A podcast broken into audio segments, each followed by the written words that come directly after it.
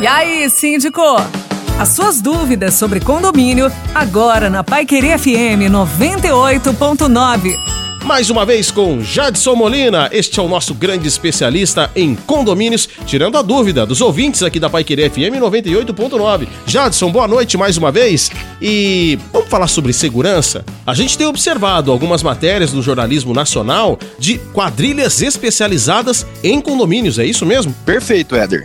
Existe mesmo casos seríssimos de quadrilhas especializadas em roubos e furtos em condomínios. E muitas vezes isso acontece, infelizmente, por culpa do próprio condomínio que peca nos procedimentos internos de segurança. Mas, ô Jadson, como que essas quadrilhas estão agindo dentro dos condomínios? Éder, teve um caso, por exemplo, de uma quadrilha que está agindo no interior de São Paulo que está entrando nos condomínios sob pretexto de ir visitar os apartamentos que estão ali disponíveis para locação. Chegam lá muito bem vestidos, com um bom diálogo e acabam entrando no condomínio com esse argumento. E quando estão lá dentro, fazem um verdadeiro terrorismo, rendem os moradores, os vizinhos desses apartamentos, e isso tem sido um grande problema para os condomínios. O ideal nesse caso é a portaria ter um treinamento, toda pessoa que for visitar o condomínio estar acompanhado de um corretor ou do dono do apartamento, né? Perfeito. Este é o caminho.